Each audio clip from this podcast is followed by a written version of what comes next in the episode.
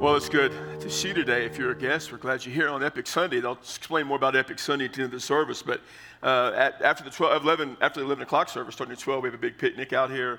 Uh, all sorts of stuff going on. We're going to have baptism, child dedication. So if you stay, stay. If you go home to change clothes, come back. We'll start serving about 12. If you're a guest, my name's David. I'm the pastor. We're glad you're here. Please join us for Epic Sunday. You, you will have an enjoyable time. It's really a pretty cool event. Uh, last month, at the age of 90, the Right Reverend John Shelby Spong passed away. He was a longtime priest and bishop in the state of New Jersey for the Episcopalian Church. And uh, Spong was an advocate and leader, and he was a self proclaimed believer in what we would call liberal Christian theology. And at the heart of the many of the books that Spong wrote, journals he wrote, articles, sermons, was the idea that Christianity needed to change in order to survive. That Christianity needed to remove from its basis of teaching the idea of a Jesus who atoned for our sins. The idea of the atonement, if you don't know what that is, is that Jesus died and took our sins on him. And taking our sins on him provided forgiveness through faith in him as the resurrected Lord. He said that needs to be done away with completely. One of the most famous, inspirational, beloved, and rightly so, and successful women in American history is Oprah Winfrey. Uh, Oprah Winfrey grew up in the evangelical world. She considers herself a Christian. Uh, at the age of three, she was already quoting scripture. People thought she might end up being a little preacher. Uh, in 2008, this very influential woman in a televised panel discussion, talking about Christianity, said that Jesus can't be the only way to God, that God cares more about what is in your heart than if you call his son Jesus. One of the most successful coaches in any sport, certainly in basketball, is Phil Jackson.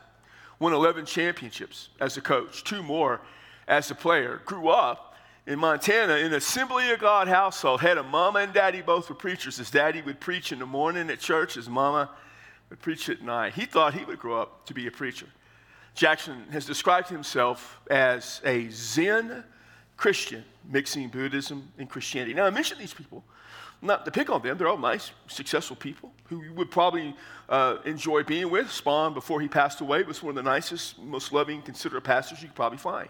They all come from the mainstream of American Christian life. And yet, all of them and their beliefs have deviated from what we would think is the traditional understanding of Jesus, which just goes to kind of illustrate and help us to see what's at the heart of what we're looking at all through the month of October, our quest to understand, especially in the culture we live in, who is the authentic Jesus. That's our series all this month. I began three weeks ago. And Jesus taking a man who was paralyzed and pronouncing that his sins were forgiven and then healing him, having done that. And the Pharisees asked the question, which was the title of the message Who is this? Who is this guy? Who does Jesus think he is that He can forgive sins. Two weeks ago in the Gospel of Luke, as we came to the very beginning of it, Luke, who is recognized now as a, a top rated, not uh, well respected historian from the first century, his books, Luke and Acts, are regarded as documents that can be trusted in the authenticity and accuracy of what they write. Luke began his journey telling us the process that he went through. Because many people will say that Luke, along with Matthew, Mark, and John, the Gospels are just one of many, that there are many different accounts of Jesus. What makes them special? Luke shares that with us. Last week, we came to 1 Corinthians 15. Paul, a recognized historical figure who wrote a book that everybody recognizes, is from his hand writes about the resurrection of Jesus in a time and an age is so important to us because people talk about the resurrection as being the myth that the church made up. Paul demonstrates, and we saw that the resurrection was preached from the very, very beginning. All of this is about the authentic Jesus. And today, we come to what in this five sermon series may be the most important. It's the most important because you're here today, and that's what makes it important. It's about the designer Jesus, the Jesus that we create in our own imagination. We'll be in a few moments in the book of Galatians, but I want to begin by asking a question that I've heard in one shape, form, or fashion many times over my 41 years of ministry. It's simply this it's 2021. Does it really matter what people believe about Jesus? Does it matter? Does it matter what people believe about Jesus? I want us to begin by saying that there was a time when Christianity was at a crossroads. Christianity at a crossroads is where you find Paul. Now, Christianity is always at a crossroads. Understand, every generation finds Christianity at a crossroads. And we're going to go back to about 48 AD, give or take. The church that was at Antioch had been influenced and been shaped and discipled by Barnabas and Paul. And this church, which would become a very influential church, this church had a heart and a passion to see others come to Christ. It was composed primarily of Gentiles, people who had once been pagans but now had come to faith. And they wanted to see other pagans throughout the world come to Jesus. And so they sent Paul and they sent Barnabas on this journey. We call it the first of Paul's evangelistic journeys. And they went into the area of Asia Minor, what today we would call Turkey. And they began always in a synagogue, but it didn't last long. The synagogues would not keep them, uh, let them preach their message. So they went out to the streets where the Gentiles were. And Gentiles came flooding to Jesus. And they had such a brief time with them. They taught them the basics and then they warned them. They said, After we leave, other people will come and they're going to try to teach you something else. Don't listen to them. Understand what we have taught you. And shortly after their journey was through, when they got back to Antioch, Sure enough, a group of men who described themselves as Christians, who came from a Jewish background, probably came from the area of Jerusalem, Judea, went after Paul and Barnabas, and they began to go into these small, uh, young, struggling churches, and they began to preach that in addition to Jesus, you needed something else. Jesus wasn't enough. We call these men Judaizers because they brought the Jewish system into Christianity. They had abandoned, as the Jews had by the first century, the tenets of the true faith of the Old Testament. That still it was a God of grace and a God you came to by faith and a God who loved and had mercy. And they created this religious system. It's what Jesus came and he destroyed. And they took this system and they said, Jesus is just the beginning. You've got to add Moses, you've got to add our laws. And in the course of doing that, they said, You must be circumcised and circumcision would be the mark, not only that you were Jewish, but that you could be a Christian now. And this happened, and Paul reacted quickly. Paul and Barnabas made a trip down to Jerusalem. They were going to settle this once and for all. It's found in Acts 15. They got Peter there. And they and Peter began to talk, and they realized they got to get this straightened out. They went to James, the brother of Jesus, who was the pastor of the church in Jerusalem, and they laid their case out before him that you cannot ask, you cannot ask Gentiles to become Jewish. It would destroy Christianity, it would destroy the movement. That Christianity had broken away from that system. And James agreed, and in Acts 15 19, James says, It is my opinion now that we got to stop making it difficult for Gentiles to come to faith. They went back to Antioch, having known and secured that from now on there would be no necessity. It was made it clear no one would add works to the grace of Christ. But before they had even went to Jerusalem. Paul wrote a letter.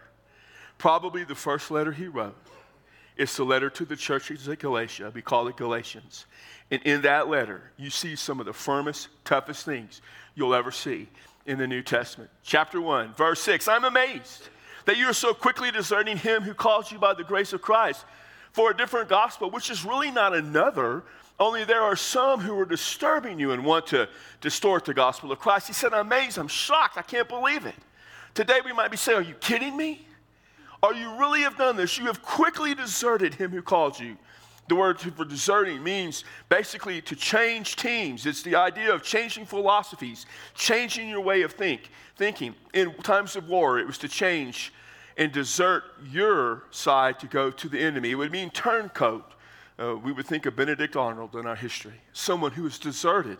Quickly they have done it. Quickly could mean so quickly after I had been there. I was just there a few months ago and you've already deserted.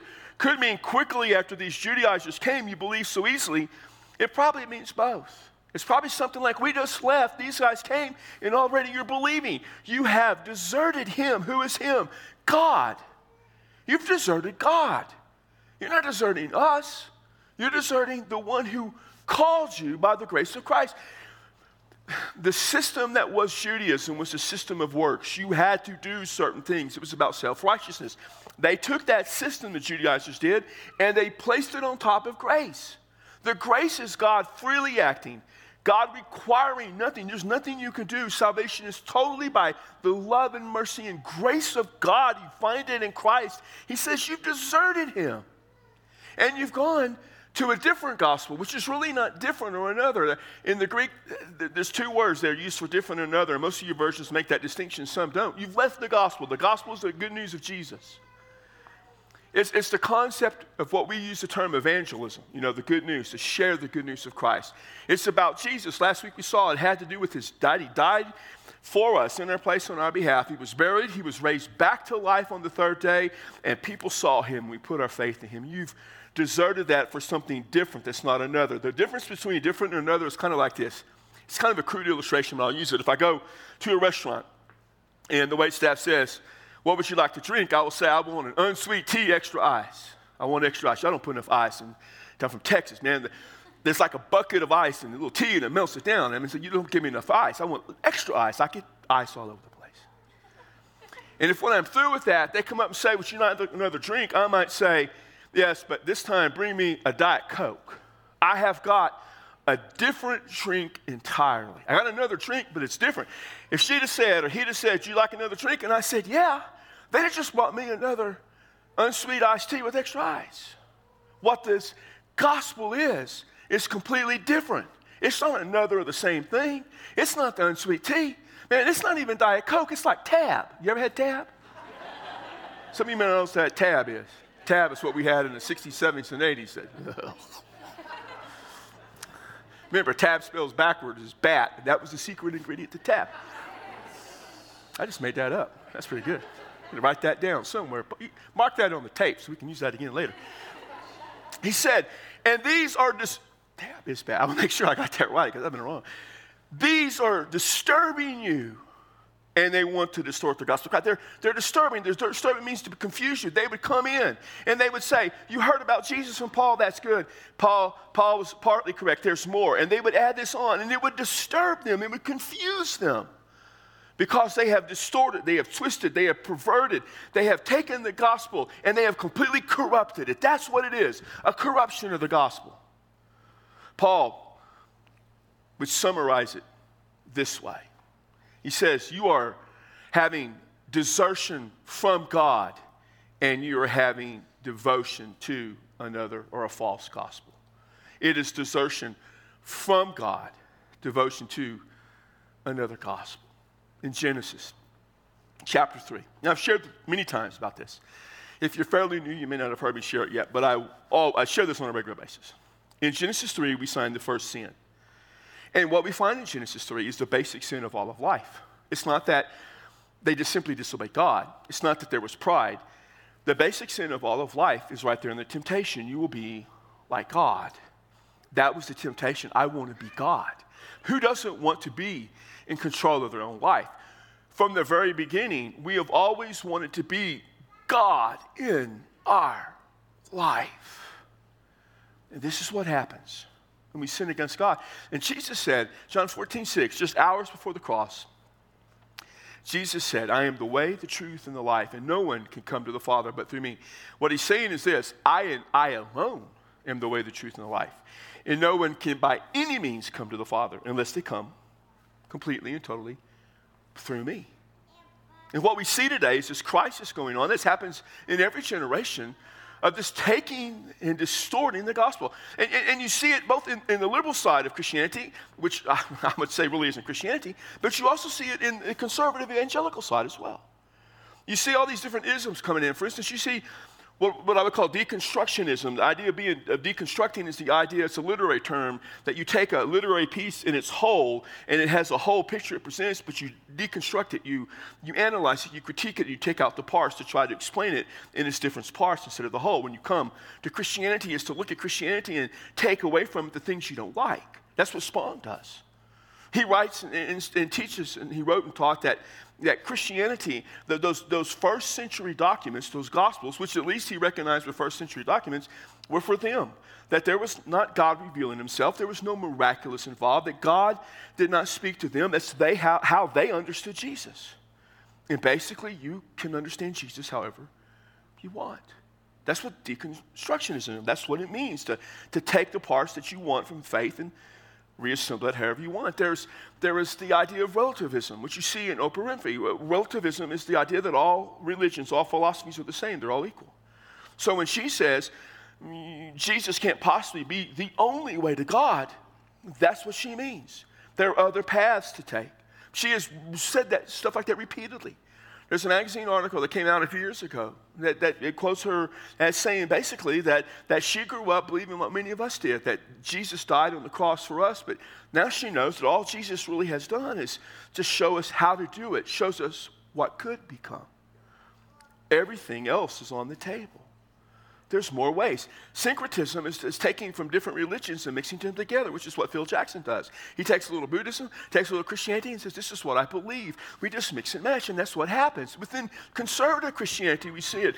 There's, there's a movement among some for what they call open theism. That's just a fancy way of saying that God doesn't know the future. That since the future can't be known, how could God know the unknowable? So God doesn't know the future and doesn't have the power to shape it. So when you pray to God, and you ask Him to do something about your life, God really doesn't have necessarily the idea of what's going to happen in the future. He really, at that moment, can't help you too much, but just to kind of pat you on the head and say, I love you.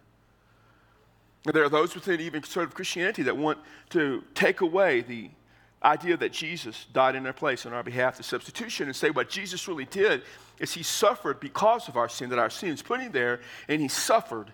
And what he did is showed how God suffered. He is our example to show the danger of sin. See, all these guys, all these women, all these views basically say this Jesus can be anything you want him to be. And that's what happens.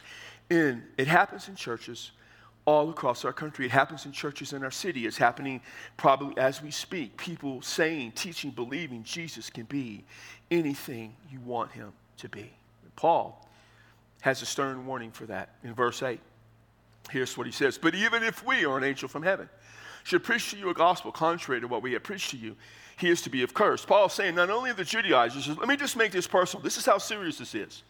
If I come to you, or even an angel from heaven were to come, angels didn't come and preach back. He's just, you know, saying that. You know, don't get caught up in that. Should preach to you, should evangelize you with a gospel that is contrary, different, the opposite of what I preach to you. He's to be accursed. That word accursed, anathema, means condemned. From where I'm from, let me just put it, and this is crude, but let me just tell you, this is what it means. It says you can go to hell. That's exactly what it means. If they do that, if I do that, whoever preaches that false gospel, they are worthy of hell. That's a strong statement. Where I come from, where I grew up, tell someone they could go to hell was fighting words. Paul's in a fight about the gospel. Verse 9 he emphasizes even more. As I have said before, so I say again now if any man is preaching to you a gospel contrary to what you received, he is to be accursed. He's saying, not only did I just say it the last verse, but get this. I preached this to you before. We warned you when we came. Let me say it one more time. Let me remind you one more time.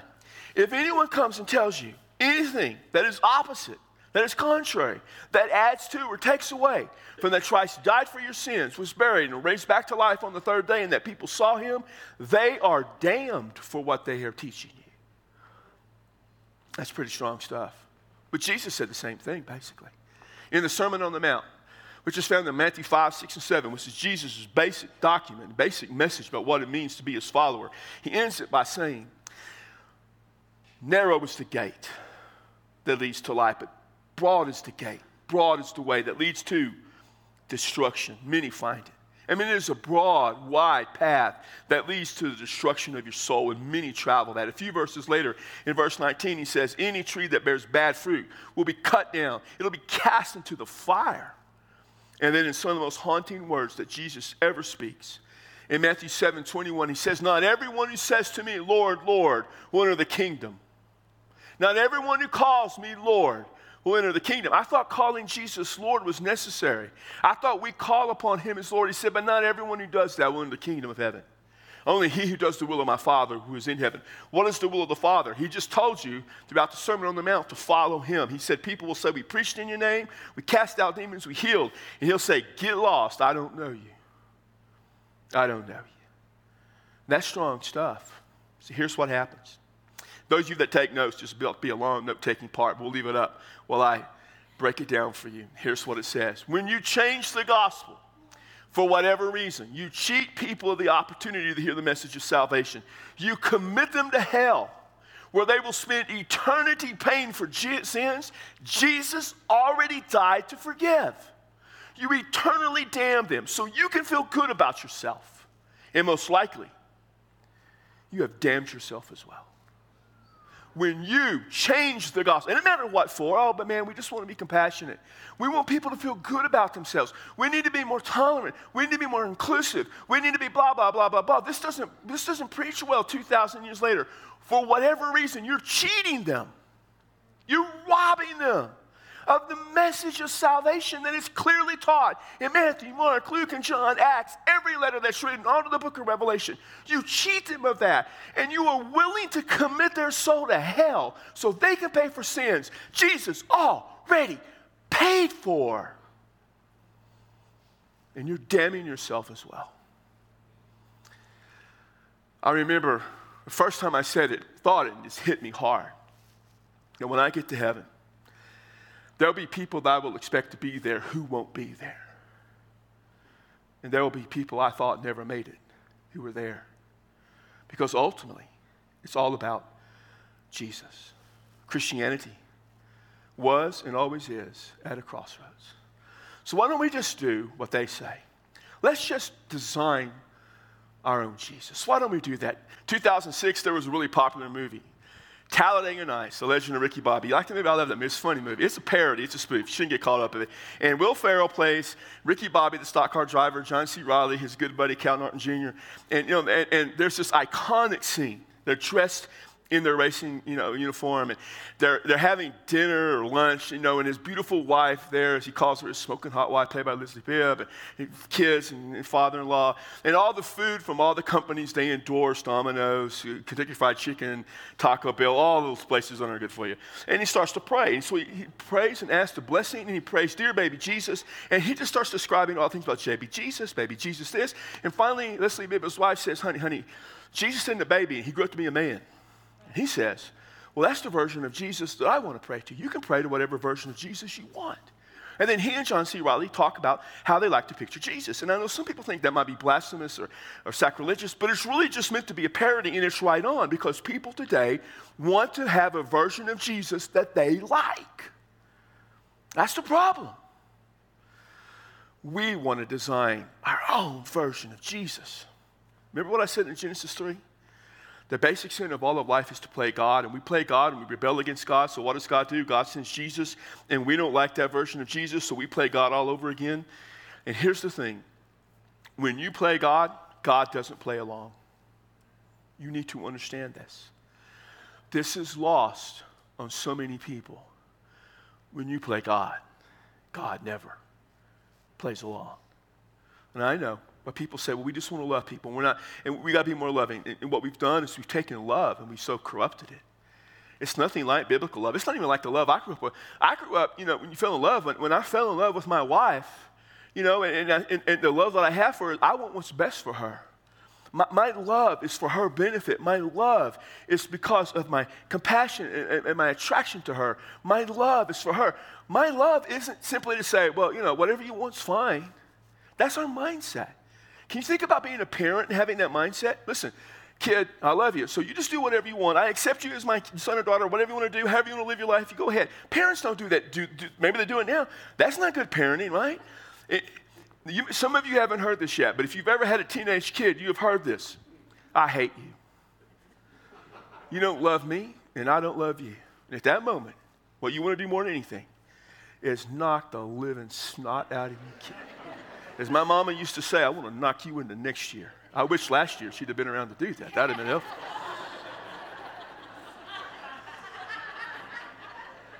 Man, you love your kid. You don't upset, oh, you know what, you're right. If I really loved you, I'd let you be a complete idiot and ruin your life and go to jail or die or whatever happens. No.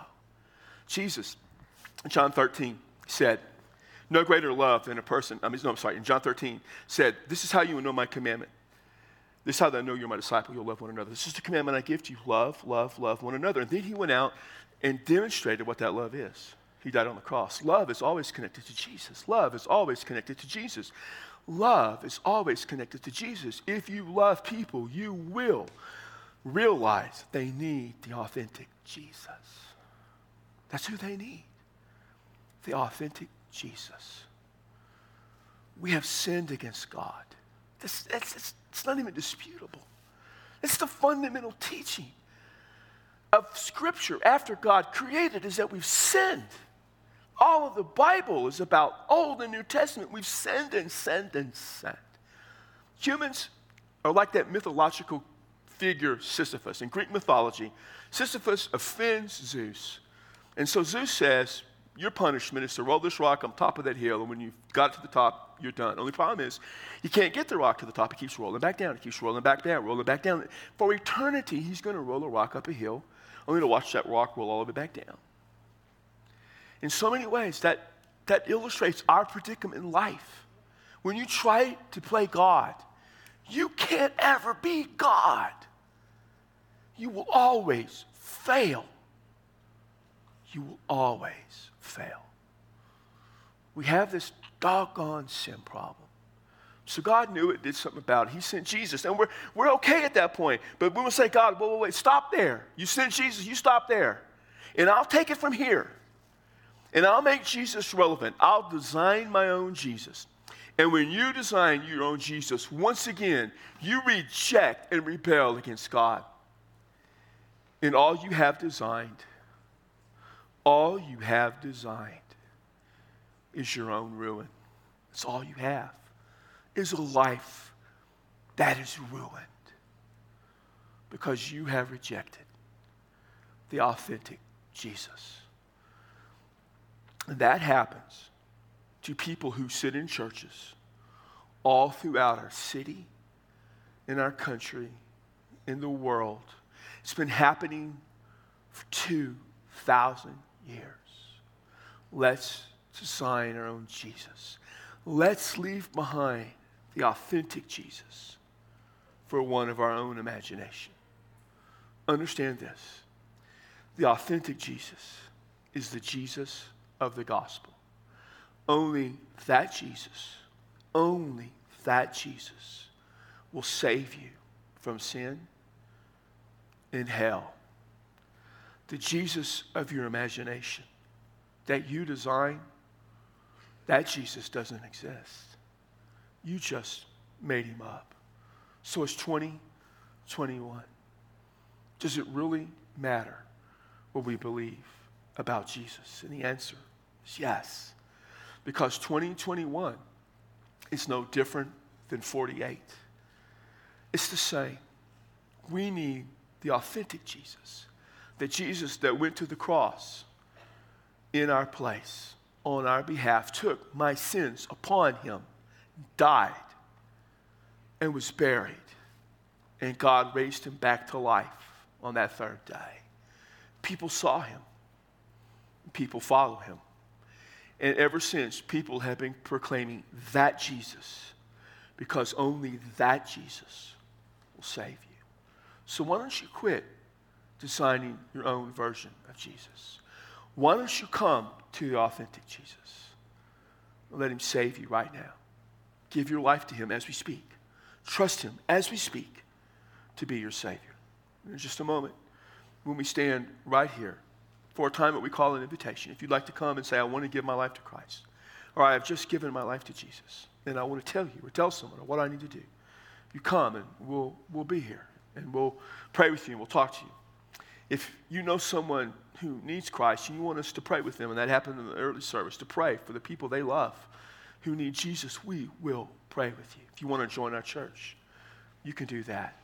Here's what I invite you to do walk out of this place today not believing in the Jesus of your own imagination, but trusting the Jesus who is authentic. Lord, we praise you and honor you for the Jesus of the gospel who died for us so we could have eternal life. We thank you. But God, we must take our life and give it to that Jesus, not some version of Jesus we create, that Jesus, the only Jesus, the authentic Jesus. So I ask, in the name of that Jesus and by the power of the Holy Spirit, that you would work in our life and you would convict us that we need Jesus. And those who have never trusted him would trust him today, at this moment, to be their Savior. And those that we love and those that we know need Christ, we will continue to pray for them. Let us turn away from the Jesus of our imagination to the one and only authentic Christ our Lord. Amen and amen. Would you stand? We'll be here at the front. You come.